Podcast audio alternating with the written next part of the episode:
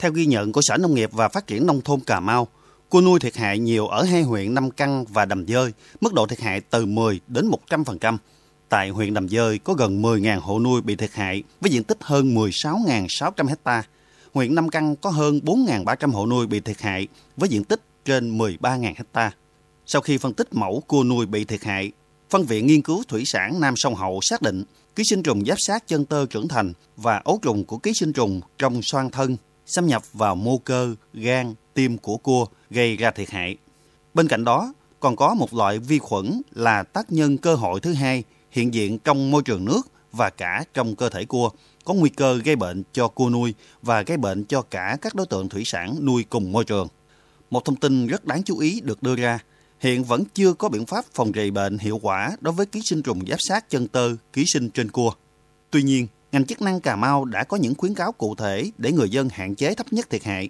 Theo đó, người nuôi cua cần cắt vụ nuôi ngay, tức là người dân không nên thả thêm giống và phải thu hoạch hết lượng cua còn lại để cải tạo lại vuông nuôi.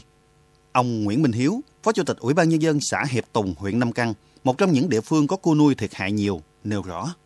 Khi mà có cua chết xảy ra thì báo với ban xã, ủy ban xã sẽ cử cán bộ chuyên môn xuống nắm tình hình, mình ờ, kiểm kê cái số lượng bị ờ, thiệt hại của bà con. Rồi sau đó thì hướng dẫn cho bà con vớt những cái con cua bị chết ở trên vuông, rồi đem gom lại, rồi xử lý để tránh cái ô nhiễm môi trường. Cái thứ hai nữa là hướng dẫn bà con là nên thu hoạch hết những cái đặc cua đó. Xong á thì ờ, cải tạo lại ao đầm trên vuông, là mình lựa chọn những cái con giống khỏe mạnh để mình mình thả lại. Nhưng mà khuyến khích bà con thả với mật độ ít thôi, không có nên thả cái số lượng nhiều như trước đây. Cụ thể để cải tạo vuông hiệu quả bà con cần xả cạn nước xử lý kỹ bùn đáy để tiêu diệt mầm bệnh cần phơi nắng đầm từ 3 đến 5 ngày rồi dùng vôi nóng với số lượng 400 đến 500 kg một hecta xử lý nước trong kênh mương. Khi lấy nước vào nuôi, cần có túi lọc để ngăn ấu trùng giáp sát xâm nhập. Nếu có điều kiện, trước khi thả giống phụ mới, cần xử lý lại nguồn nước đầu vào và gây màu nước. Bà con cần chọn con giống khỏe mạnh, được ương dưỡng có kích cỡ tương đối lớn. Mật độ phù hợp sẽ là tôm từ 1 đến 3 con 1 mét vuông, còn cua chỉ thả một con 2 mét vuông hoặc thưa hơn. Ông Nguyễn Nghi Lễ, trưởng trạm khuyến nông huyện Nam Căn cho biết thêm.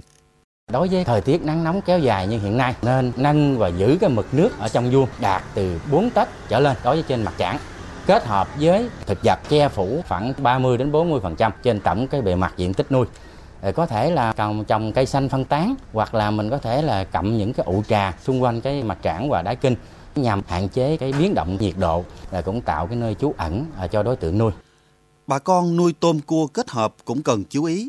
Những vuông tôm có rừng cần thu gom hết lá cây đước còn tồn động ở kênh mương, định kỳ sử dụng chế phẩm sinh học để ổn định môi trường, phát triển hệ thức ăn tự nhiên là các vi sinh vật có lợi làm thức ăn cho tôm, cua.